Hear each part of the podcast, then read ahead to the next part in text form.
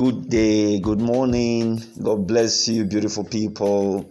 You're welcome to today's edition of Marriage Diet. Good morning to you all. This is the voice of Festus Flourish Osemwahu coming to you today, being the 20th day of the first month of the year 2021. God bless you. It's such a unique day for me. I have fond memories of this particular day about a year ago. That's personal, though, and I just pray that the blessing of that. Uh, covenant I entered in with God, a relationship covenant with God last year, this same time last year, um, will bring that blessing upon you listening all around the world and of course upon MCI. Glory be to God. All right, now you heard me. I just talked about covenant. Um, I, well, I will talk about it later. I will refer to it later.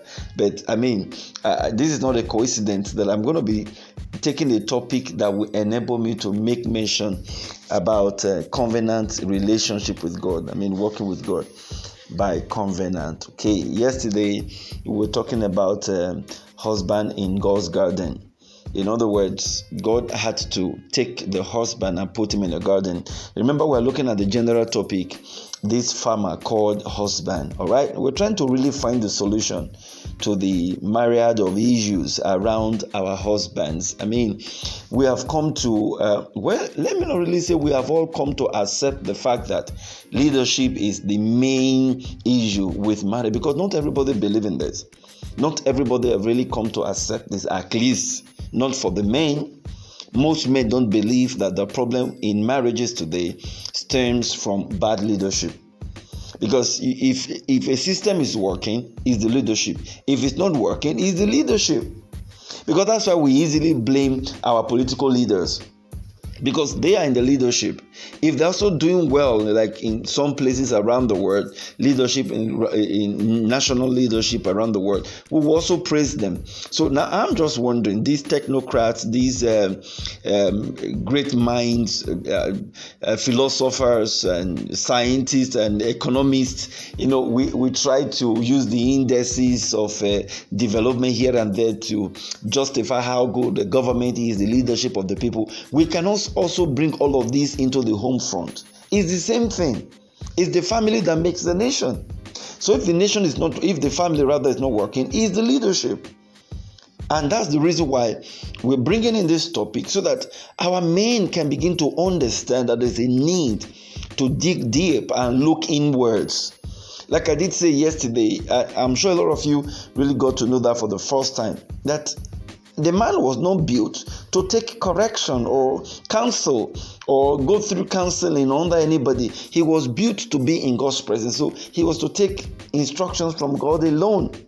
And this is what has been missing for a very long time, where we seem to always want to you know, just uh, muzzle up so many things. Oh, our husbands are not taking uh, going for counseling. They are not taking instruction. We have not really taken pain to find out why that is the way it is. And so we're saying, uh, men out there, please listen to my counsel. Listen to what I'm saying. You need the presence of God to be able to fulfill your destiny. Once you are out of God's presence, you are literally useless. That's the word. I want to use that hard word so that you understand. God is your source, and He designed you to take everything from Him alone. And when you go out of the source, even when you think you are making it, oh, you're just waiting for the real D day. One day you will account for your life. Don't you ever forget, you didn't come here to this earth by accident. You came here under a divine mandate. God made you a male, not because um, he, he, he woke up from the wrong side of the bed or he got it confused or got it mixed up. There's a reason why God made you a male. There's a reason why God made you a husband so that you might reflect the glory of God upon mankind. As it is in heaven, so it is on earth. In other words, we are supposed to, as men, supposed to be the direct representatives of God on earth, showing the same nature of the Father unto our children and unto our wives. We are supposed to teach our wives the nature of the Father, and we are supposed to teach our children the nature of the Father. The the, the heart um, um, the, the heart of love of the Father is actually supposed to be what we can tap in or what we should tap in on a daily basis, reflecting it wherever we go, beginning from the family. That's the reason why God brought you here. That's the reason why God made you a man. But we need to understand that if we are to make this thing work, ideally, we must return back to God's presence. Uh, you need to listen to yesterday's podcast to be up to date with what I'm going to be sharing further today. You know, I did say I was going to do episode two. I couldn't complete that yesterday. I was going to do episode two today. All right. Now, remember yesterday, if you recall, we actually took a text from Genesis chapter number two, verse 15. And the Lord God took the man and put him into the garden of Eden to dress it and to keep it. And I did lay emphasis about two words there, two key words take and to put. And I did say yesterday that to take is for God to take possession of the man, to take possession of the man. And I've just been wondering, been asking, how many men um, have, has God actually taken, you know, taking possessions of their life? Let me put it that way. It's okay, God has taken possession of this life. Uh, forget about the word born again. You ask people today, are you born again? So, oh, I'm born again. No, that's not what I'm talking about. I'm talking about the new life of God. Ye shall know them by their fruits, bearing the fruit of God. How many men? We are complaining marriages are not working. It's because our husbands are not in God's presence. But I want to take it a little bit further today so you understand that when God took this man and placed him in the garden, there was the first thing God did with man. And we're going to find out that in the very next verse, verse 16. After God told the man to dress it and to keep it. Look at verse 16. And the Lord commanded the man. Please, I, I will just hold it there. All right, I don't want to read it further. I just want to pick that word. And the Lord commanded the man. Oh, friends, what you get when you are under the shadow of the Almighty what you get when you are within the jurisdiction of God's presence, what you get as a man when God takes you and take possession of your life is is going to walk with you by commandment. Don't shy away from that. Take note of that. He's going to walk with you by commandment. Yes, we have said it several times. We are not under law, we are under grace. Even in grace, God walks with us by commandment. We've got to know this. Okay, we have what called the commandments of grace and the commandments of the law. You recall the Bible said, He said, In those days I will write my laws in the palm of your heart.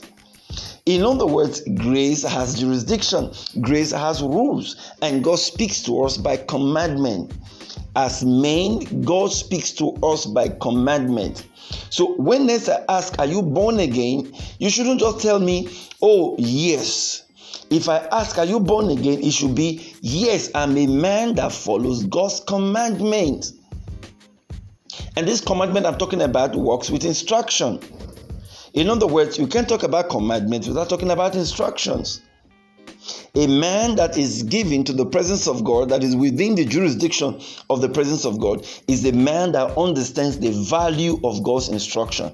Friends, there is a t- certain level you get to. As a husband up there, you're a man up there, God would relate with you through instructions. Not, oh, I feel like, oh, it's a time of grace, I can do anything. No, God will walk with you by instructions. Men who have been taken over by God, whose hearts have been taken over by God, are men that walk with instruction. God gives them instruction. Friend, look at it. That was the first visible contact that God had with man. The first word God spoke with man was in the form of a command. And the Lord God commanded. Commanded what? The man, saying, Of every tree of the garden thou mayest freely eat. He commanded the man. Now, in this context, who was the man? The Bible didn't use the word and God commanded Adam. He used the word and God commanded the man.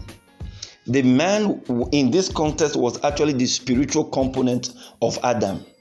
Adam was just of clay, he was a physical entity. Now, what brought about Adam was the spirit of man in Adam. Remember when the Lord said, Let us make man. That let us make man was talking about the spiritual component. And when God did make man, he made him a spirit. So the spirit that God made was what actually what we call man. That wasn't Adam. And that spirit existed with God until you know God carved out a shape out of the ground and of course, eventually we called him Adam. He made a tangible shape out of the ground, and he breathed upon him the breath of life. Take note, the Bible says, and the man became a living soul. So what God did was the spirit He created in the, uh, the when I say spirit, I'm talking about the spirit of man. Okay, because God could have only created spirit because He's a spirit. He could have only begotten the spirit because He's a spirit. So when God said, "Let's create man," He was talking about the spiritual component of man, and that spiritual component has male and female. And that was what was later splitted. And of course, a body was given to the female and became a woman. All right. You you need if you want to understand this deeply, you need to come to the faculty because we, we just break all these things down, making people understand the mystery, where we are really coming from, the journey. He was first a man, he became a soul, and of course he became Adam. No, that sequence. All right. Now, when God commanded man, was actually commanding the spirit of man, the spirit in man. So, a man that would behave well as a husband, who would understand the value of farming, is a man whose spirit has yielded up to the commandments of God. When God speaks to you, He addresses your spirit because that is the only place He can relate with you as a spirit. And so, when you live with your five senses, at the expense of the value of your spiritual nature, you deny yourself of the fellowship with God. And so, if you're a man, because you ask me, uh, what does it really mean to uh, for God to take possession of a man? For God to take possession of you, it means that you are living with Him in the realm of the Spirit. As He thinks, you think. As He behaves, you behave. And the only way you are connected to that kind of source is being spirit filled and being conscious of the fact that you, as a spiritual component, living as a spirit on a daily basis. What this also means translates into is as a husband, where you are supposed to react physically, you have been uh, offended by your wife, you're supposed to, of course, the five senses, they are telling you, oh, you heard what your wife just said? She insulted you. Okay, and um, you, you notice you just saw something, you saw the way she walked out on you. That's an insult. How could she have worked? You know, your eyes is telling you she worked out on you. Your ears, uh, you know, are telling you, oh, you heard what she just said. That was a derogatory statement. See, all the five senses are working in the body of Adam, in the body of a certain Joshua, in the body of a certain Adekunle, in the body of a certain Festus, in the body of a certain you, you, that man out there hearing the sound of my voice. When these five senses work, you are not in the level of where God has taken you because if God takes you, it's the spirit that will work. Otherwise, when these five senses are feeding in all this information, the spirit man tells you, No, you are now of a new birth. You are of God, and you must see things the way God sees things. So, where you are supposed to react physically and say, How dare you? Then you raise up your hand. You know, there is that spirit in you that tells you, No, you can't do that. You can't beat your wife. You can't lay your hands on her.